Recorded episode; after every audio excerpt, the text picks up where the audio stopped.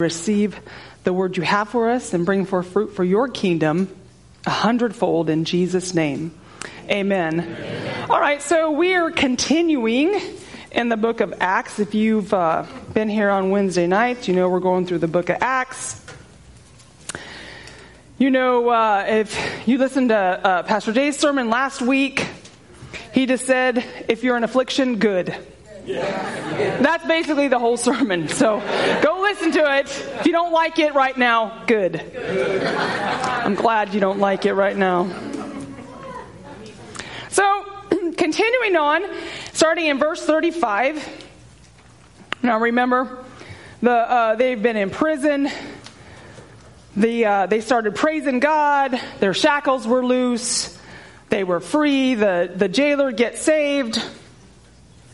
And so now it says, and it was, and when it was day, so it's the next day, the magistrates sent the officers saying, let those men go. I'm talking about Paul and Silas. It says, so the keeper of the prison reported these words to Paul saying, the magistrates have sent to let you go. Now therefore depart and go in peace. But Paul said to them, They have beaten us openly, uncondemned Romans, and have thrown us into prison, and now do they put us out secretly? No, indeed. Let them come out themselves and get us out. And the officers told these words to the magistrates, and they were afraid when they heard that they were Romans. And when they came and pleaded with them and brought them out and asked them to depart from the city, so they went out of the prison and entered the house of Lydia. And when they had seen the brethren, they encouraged them and departed. So, what do we have that's going on here? Paul and Silas have been beaten, thrown into prison publicly, now they are going to be released privately. Paul doesn't like this, so he cries out, Civis Romanus sum. This is the right of a Roman citizen that he may not be beaten, that he may not be bound by any magistrate, any person, in any circumstance, let alone uncon- untried and uncondemned. And if the Roman citizen would cry out, civis Romanus sum, he would be immune from punishment. And there were heavy penalties for those who violated these citizenship privileges. Right? So Paul, what's going on here? Paul says to them, he says to these officers that were sent in the prison with a message about their liberty, and Paul says, I'm a citizen. I'm a Roman citizen by birth.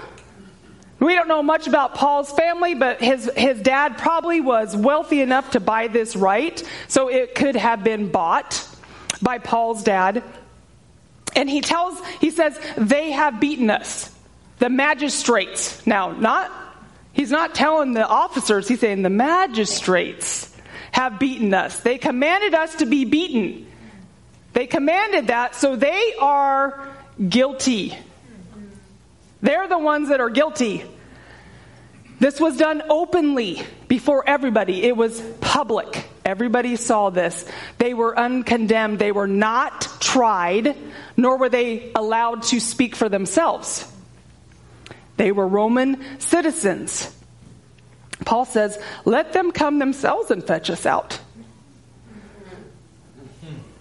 So Paul stands upon this, this civis Romanus sum. Let them come and get us out, but not for his own sake, as much for the gospel's sake. That's good that it might not be spread abroad that these preachers were wicked men and deserved such punishment. The fact that the public disgrace to which they had been subjected would seriously impede the acceptance of this gospel message and perhaps raise a prejudice or injury to the new Philippian converts. If you just remember the house of Lydia, new converts. The jailer and his household, new converts. This was a region that Paul had visited for the first time. It was an unknown, re- they did not know Paul. And so it could have created the opinion that Paul and Silas had led a wicked life. and could have brought a reproach to Christianity and raised a prejudice in the way of spreading the gospel. Because at first glance, when you read that, it appears as if Paul is concerned with his own honor. But we know that this is not the character of Paul. That's good. You can read in Philippians 3 8, it says, Yet indeed I count all things lost. All things. That includes his honor. For the excellence of the knowledge of Jesus Christ my Lord, for whom I have suffered the loss of all things and count them as rubbish, that I may gain Christ. Paul said that. And um, I, I found this in 1 Thessalonians chapter 2. It says, starting in verse 1, it says, For you yourselves know, brethren, that our coming to you was not in vain, but even after we suffered before and were spitefully treated at Philippi, oh, the Thessalonians heard how Paul was despitefully treated. So news travels fast. He says, As you know, we were bold in our God to speak to you the gospel of God in much conflict for exhortation, did not come from error or uncleanness, nor was it in deceit, but as we have been approved by God to be entrusted with the gospel, even so we speak, not as pleasing men, but God who tests our heart. For neither at any time did we use flattering words, as you know, nor a cloak for covetousness, God is witness. Nor did we seek glory from men, either from you or from others, when we might have been made demands as apostles of Christ, but we were gentle among you as a nursing mother cherishes her own children. So affectionately longing for you, we were pleased to impart to you not only the gospel of God, but also our own lives because you had become dear to us. For you remember, brethren, our labor and toil, for laboring night and day, that we might not be a burden to any of you, we preach to you the gospel of God, and you are witnesses. And God also, how devoutly and justly and blamelessly we behaved ourselves among you who believe, as you know how we exhorted and comforted and charged every one of you as a father does his own children, that you would walk worthy of God who calls you into his own kingdom and glory. Doesn't sound like somebody that's out for his own glory. Paul's name, character, and influence belong solely to Jesus and the church. He said, uh, read that whole thing right there. So that's what's going on here. What does it mean to you? The, the, the first thing that it means is that you are among wolves. Yeah. In Matthew 10 16, it says, Behold, I send you out as sheep in the midst of wolves. Therefore, be wise as serpents and harmless as doves. And Paul here is experiencing that prophetic fulfillment of Jesus' words to his disciples. And, and, and Christ didn't even say that to Paul. Paul was later on. But Paul now was experiencing these prophetic words of the Lord where he said, Behold, I am sending you out as sheep amidst the wolves. And I'm not sure if you guys realize this or not, but this world has become increasingly hostile Yeah. to those who follow Jesus. And the world's always been hostile to those that follow Christ. From the beginning, we see that. Paul was beaten openly and thrown into prison for preaching the gospel.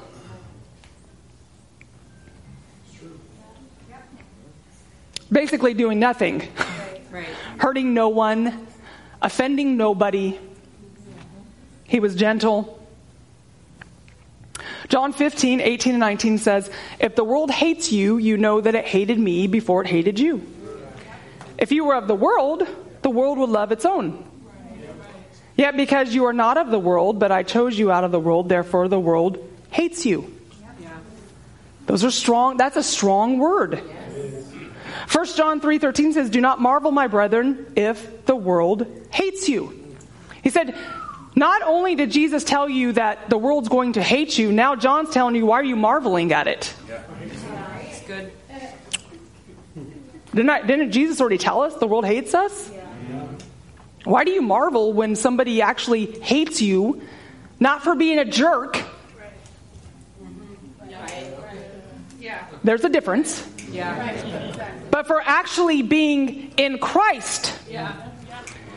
And I don't know if you guys know this, but according to the Word of God, it's going to get worse. The Bible tells us it's going to get worse. And so I, I, when I look at the way things are going, I'm very fearful for lukewarm Christians. Because if you won't stand for Jesus now, you certainly won't do it when things get hard. When you get persecuted and afflicted. If you don't make it to church now, you are not going to come when things get harder and you're being persecuted and afflicted. And, and, and the Lord has shown me that there's persecution coming for the church. Yeah. And I've seen it. And I keep hearing the Lord say, You better get on a battleship. You better get on a battleship. Ships are sinking all over the place. You better get on a battleship. Um, if you've ever heard of a man named Dave Wilkerson, if you haven't, you should go listen to a bunch of his sermons because he was truly a prophetic man, an amazing man of God. And Dave Wilkerson talked a lot about end time stuff. And one of the men asked him one time, he said, Pastor, Pastor Wilkerson, how do I prepare for the end times? So how, how do I prepare for the end times? Like, what kind of food do I need to get? What are this? And he said, Brother, do you know how to prepare for the end time? You better get attached to a church. Amen. Because you're not going to make it on your own. And I was like, go, Dave.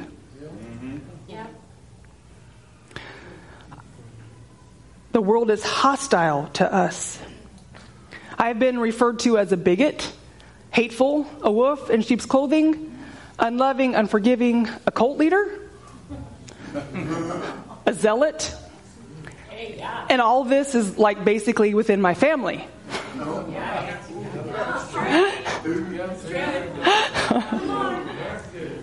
And there's there's probably much more that I'm not aware of. That's just in my family. People things people have said to my face. And and I realize I am bold in my witness. I try hard not to be offensive. Um, I'm not trying to offend anybody. My object is to uh, get the word of God out there. And and interesting enough, you know, I, I know I have my little daily on Facebook, and and and I've been doing it for probably six years now. But I've only been putting on Facebook for the last couple years because I didn't want to put it on Facebook because then you open yourself up for ridicule and you open yourself up for people to say hurtful things and mean things to you. And I mean, the Holy Spirit just spoke so very clearly to me about that. Of what are you doing it for, Crystal? It's good.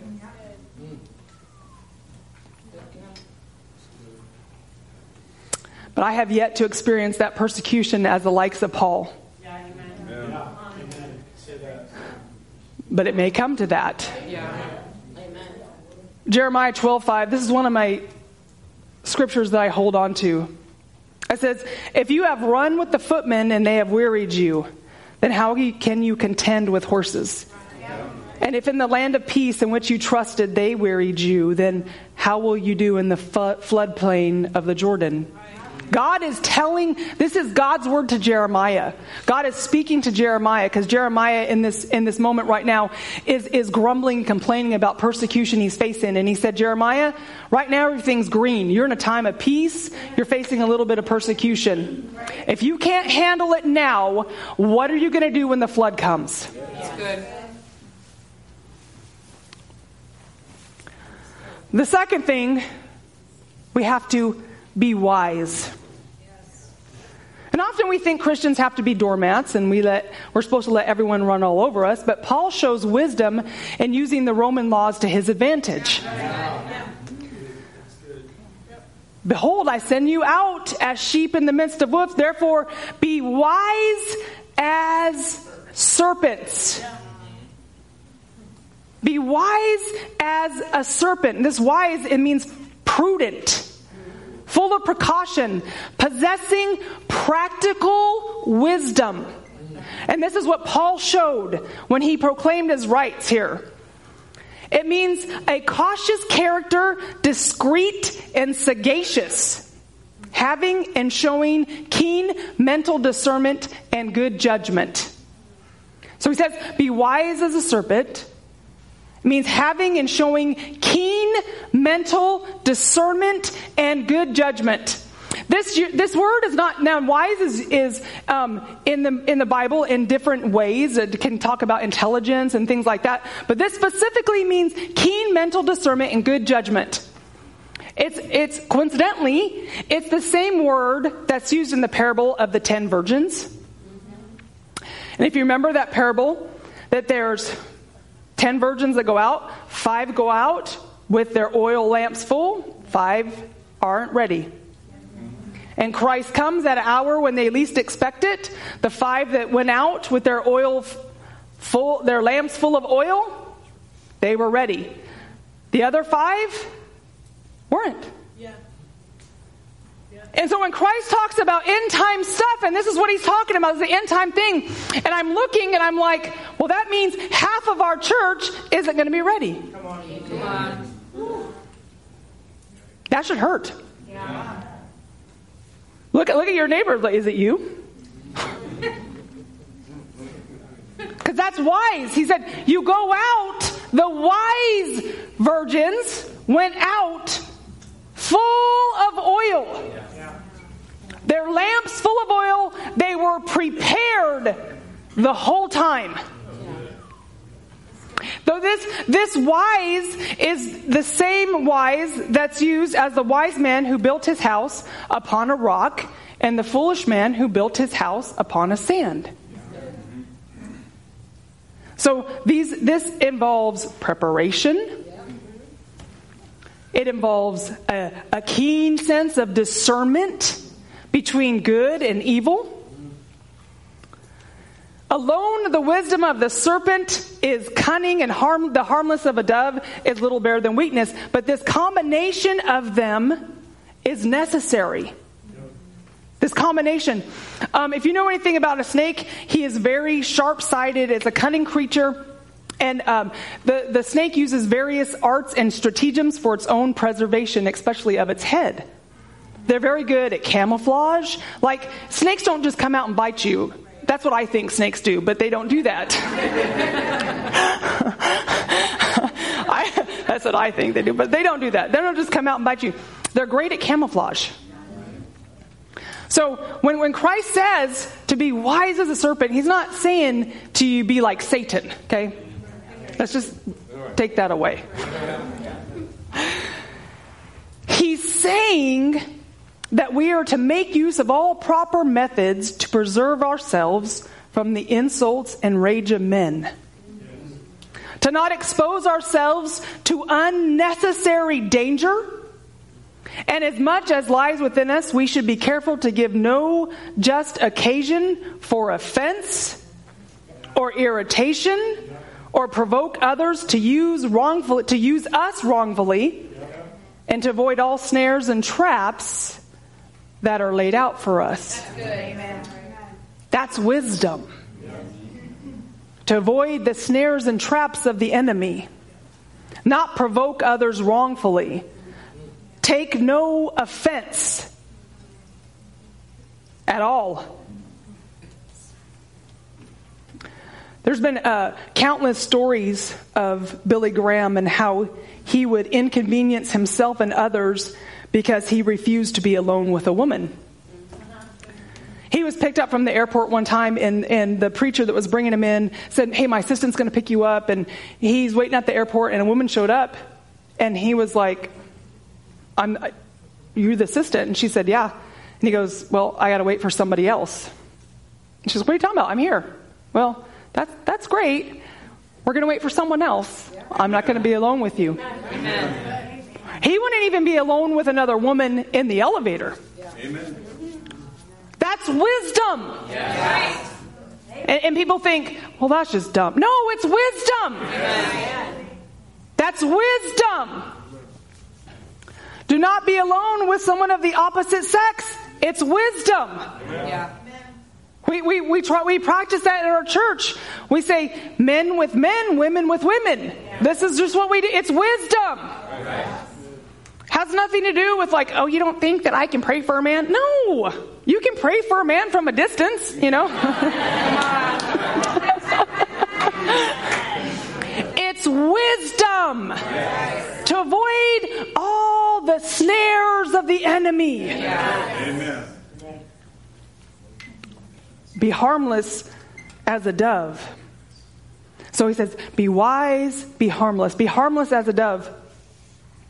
At the same time, we have to maintain the innocence and harmlessness of the dove, being free from all wicked cunning and craftiness, without bitterness, malice, or wrath, not seeking revenge, but meek and humble in our conduct, leading inoffensive lives and proceeding in the course of our calling, though we are susceptible to many insults and much oppression. Right?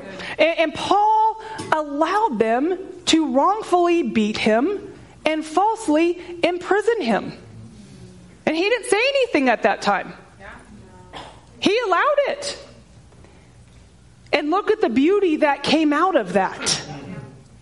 We saw last time. I'm not gonna I'm not gonna go back. You can go back and listen to it. The beauty that came out of Paul being harmless as a dove. Romans 16, 19 says, For while your loyalty and obedience is known to all, so that I rejoice over you, I would have you all versed and wise as to what is good, and innocent and guileless as to what is evil. So, in, in being harmless, why can you not just let yourself be wronged?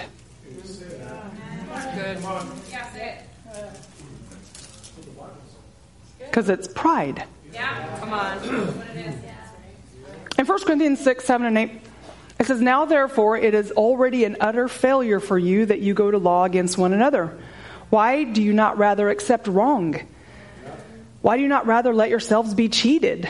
No, you yourselves do wrong and cheat, and you do these things to your brethren. So, so Paul here is saying, and there was there was there's a lot of problems in the Corinthian church. Go read Corinthians. There's a lot of problems in the Corinthian church, but the believers were suing each other over these matters. And Paul says, why can't you just be wronged?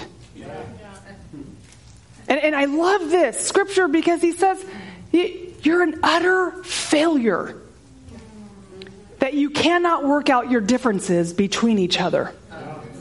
It's an utter failure. When we wrong our brother in Christ, we wrong Christ. When you talk about your brother in Christ, you talk about Christ.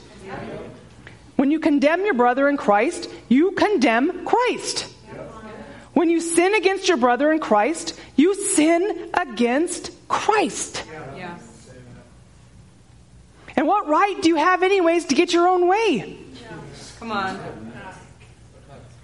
1 Corinthians 6, 19 and 20 says, Do you not know that your body is the temple, the very sanctuary of the Holy Spirit who lives within you, whom you have received as a gift from God, and you are not your own? Amen. You were bought with a price, purchased with the precious and paid for, made his own.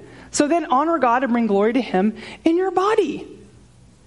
1 Corinthians 7:23 says, "You were bought with a price, purchased with the preciousness and paid for by Christ.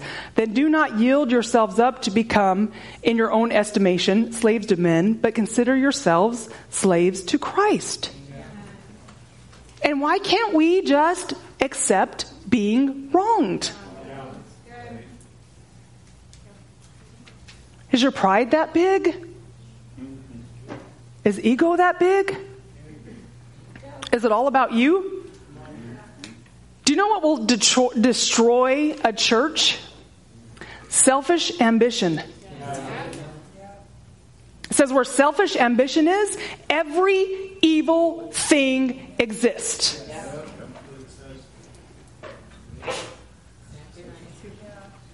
Paul says it is an utter failure that you can't work out your differences.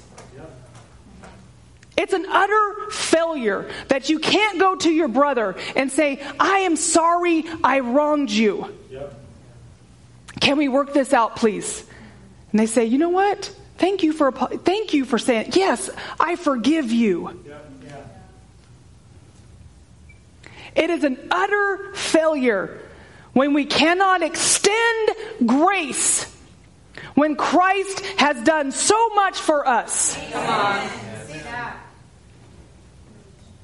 It, and, and, and I, I don't know everybody's story here. I know my story, and I know what Christ has forgiven me from. I, I know the evil I did. I know the hurt and pain I caused people. I, I know my sin, and because of that, I owe everything to Christ. I owe him everything that I am. And I have no right to stand on any moral ground of, well, I'm right and you're wrong. Why can we not extend that grace that you've been so forgiven from, right? Yes. That He extended to you, that you received. Amen.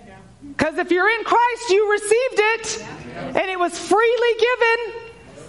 And you can't do that for a brother or sister in Christ because your pride's in the way. Because you have selfish ambition. And where's your love for the brethren?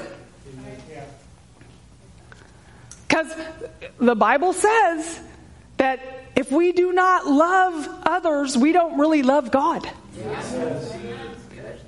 And love is an action word. Love means forgiveness. Love means grace. Love means mercy. Love means, man, you know what? I, I, I, I don't care how I look. I don't, I don't care how I look to you. I, I will humble myself before you if that's what you need. Amen. Why can't you just be wronged and say, I'm sorry, please forgive me, and move on? Are you leading an inoffensive life to the best of your ability? I mean, you're gonna, uh, we're going to offend people with the Word of God. That's not what I mean. I'm seeing going out of your way to purposely offend people, purposely insult people, causing no harm or injury as much as it pertains to you. Do you, do you try not to cause harm or injury? Or do you bully your way through? Burning precious, precious bridges.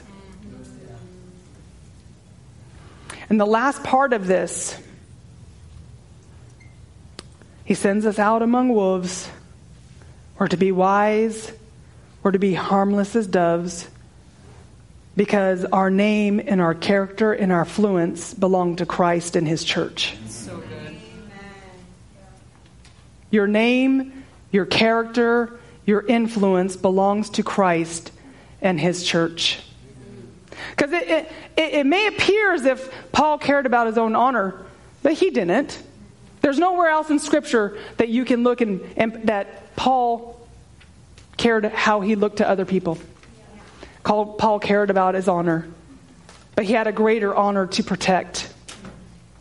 And not only was Paul keenly aware of his surroundings, he was keenly aware that he reflected Christ and the church everywhere he went.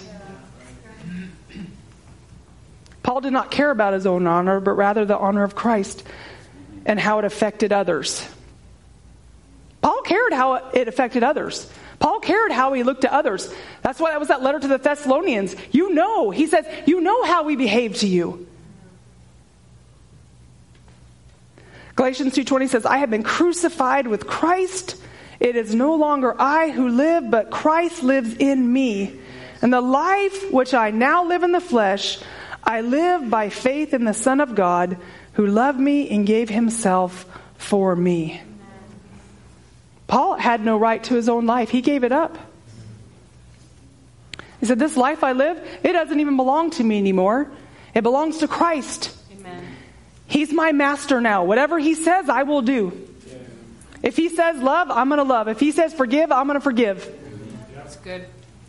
And we like the part where Christ, you know, where we're like, oh man, Christ says go and do this and do that. And yeah, right, oh yeah, this, oh, this is so good. But when it comes to the, you better forgive them. You better love them. You better show some mercy to them. Whatever we do and say, it reflects on the church. It reflects on Jesus and it reflects on the church. And I know a lot of people that casually attend our church and they tell people, I'm a member of Faith and Victory Church. And I'm like, oh, please don't live like that and go tell people you're a member of this church. Because it reflects on us, it reflects on all of us. We are all one body. It reflects on us. When you go and live like the world, when you post all your party pictures on Facebook, when you're out smoking your doobies and telling everybody, I go to Faith and Victory Church, it reflects on us. When you're out spreading your bad business practices and you're cheating people for money, and you tell people you're a member of this church, it reflects on all of us. Not, not just me, all of us. It reflects on all of us. We're one body. There's one faith, one Lord, one baptism, one. We are one church. It reflects on us. What you do affects the whole body. And people don't want to think about that. Well, yeah, this doesn't affect anybody. Yeah, it does. Come on. It sure does. 1 Corinthians 12 26, it says, If one member suffers, all the members suffer with it. So if you're suffering, we're all suffering with you. You know, there, and actually, you can see things on people. If you are keenly aware and you have discernment, I see Pastor Steve shaking his head, you can see things on people. I mean, something's going on with you. Oh, no, nothing's going on with me. Oh, I can see it on you. There's something going on with you. Because why? Because you're a part of the body and it affects us. It's one Holy Spirit. One Holy Spirit here. The same Holy Spirit in you, same Holy Spirit in me. If one member's honored, all the members rejoice with it. In 1 Corinthians 5, 6, and 7, it says, Your glorying is not good. Do you not know that a little leaven leavens the whole lump? Therefore, purge out the old leaven that you may be a new lump, since you are truly are unleavened. For indeed, Christ, our Passover, was sacrificed for us. And Paul was talking about sexual immorality going on in the church. And he's like, Don't you know that what you're doing affects everybody? Yeah. Yeah. When you're bitter, it affects everybody. That's right. When you gossip, it affects everybody. That's right. It's true. These are sobering things. Because we're one body, it affects all of us. And I hear people say, "Oh, that doesn't affect that." Um, how does my how does what I'm doing affect you? Because we're one body. We're in covenant together. We have the same Holy Spirit. Amen. You want me to laugh with you, you want me to cry with you. And so I tell you there's something going on with you. You're like, "No, there's nothing going on with me." Oh, yes there is.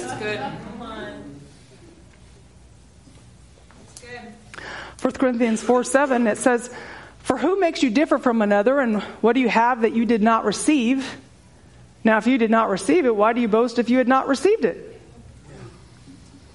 So now he says, What do you have that was even not, what, what do you have that was not given you? Wh- wh- Why do you even have, you have no reason to boast at all because nothing that you have is yours. That those gifts and talents, the ability to sing and the ability to play and the ability to preach, those were those those are not of you. So what do you have that that was given you? Why how can you boast about that?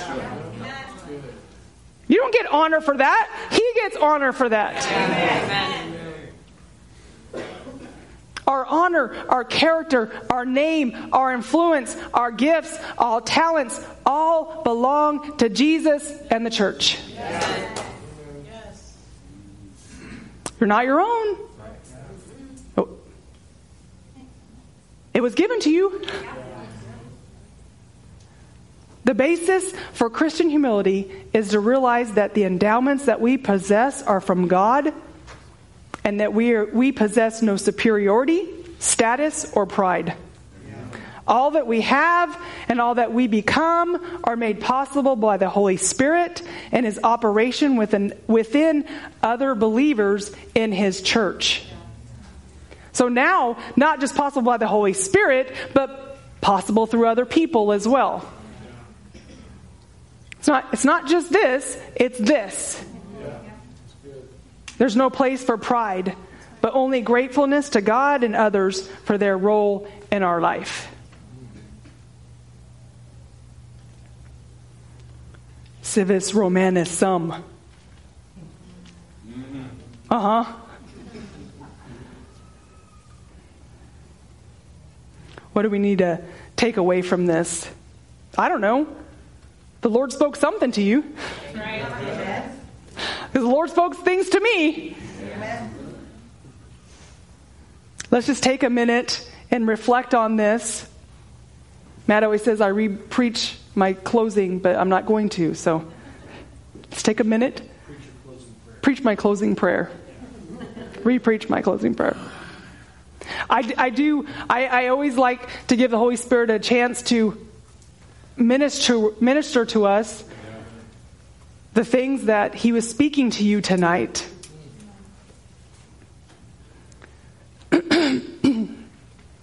And if there's if there's things that you need to change, if there's things you need to get rid of, if there's things you need to adapt in your life, then let the Holy Spirit do his job. Let the Holy Spirit do his job. I just want to I just want to take a minute. yeah, Angie's coming up. Sorry.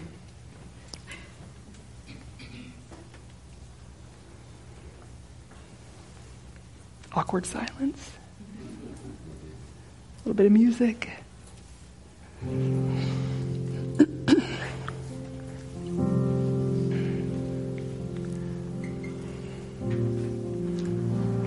As you sit there and talk to the Lord, I just want to open up the front if there's anybody here that does not know Jesus Christ as your Lord and Savior. You've never repented of your sins, you never turned away from your past. The Lord is here. The Bible says that neither is there salvation in any other name, for there is no other name given among men whereby we must be saved. I talked to the ladies at Bible study yesterday, and God just spoke this to my heart. Grace is only available in Christ. Because outside of Christ, you get the wrath of God. Yes. His grace is only made available to us in Christ. That's where we have forgiveness of sins. That's where we have mercy. That's where we can be fully enveloped in Him and born again. It's only in Christ. If you do not know Him, I just would like to invite you to come forward and someone will pray with you. If you've been far away from Him, you're like, I, I have been a prodigal, I have found my way into a pig slop, and I want to come home today, and He's here. He's here to meet you. If you need prayer for that, the altar's open. If not, go to somebody and say, Would you pray with me? And just let the Holy Spirit minister to you right now, just a few more minutes. Let Him speak to you. If you need to be wise, if you need to be harmless, if you've forgotten that your name and honor and character and life belongs to Christ, if you've gotten out ahead of Him,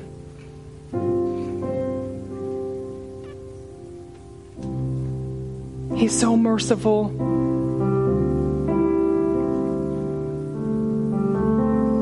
Says that God is slow to anger and plenteous in mercy. And He is merciful. And a word like this sometimes hurts, and it should, because the Word of God is quick and powerful and sharper than any two edged sword. It should hurt. And that conviction is good and it's cleansing. Let the Holy Spirit cleanse you. Let Him do His work.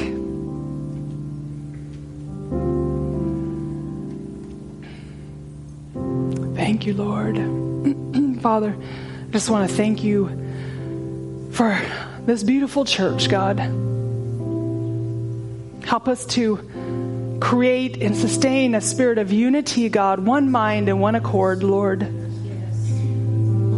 That we prefer others better than ourselves, that we walk in humility, in wisdom, and in harmlessness, God.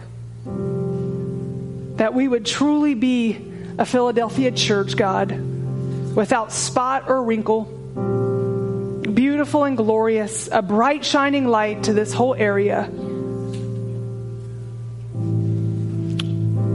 Father, we thank you for your word tonight, God. Continue to speak to us by your word, Lord, that we would leave here and that word would not be stolen away from us, God.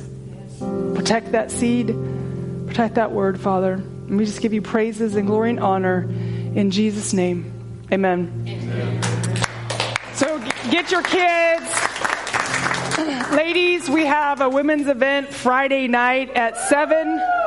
A through L. Bring it. Is it A through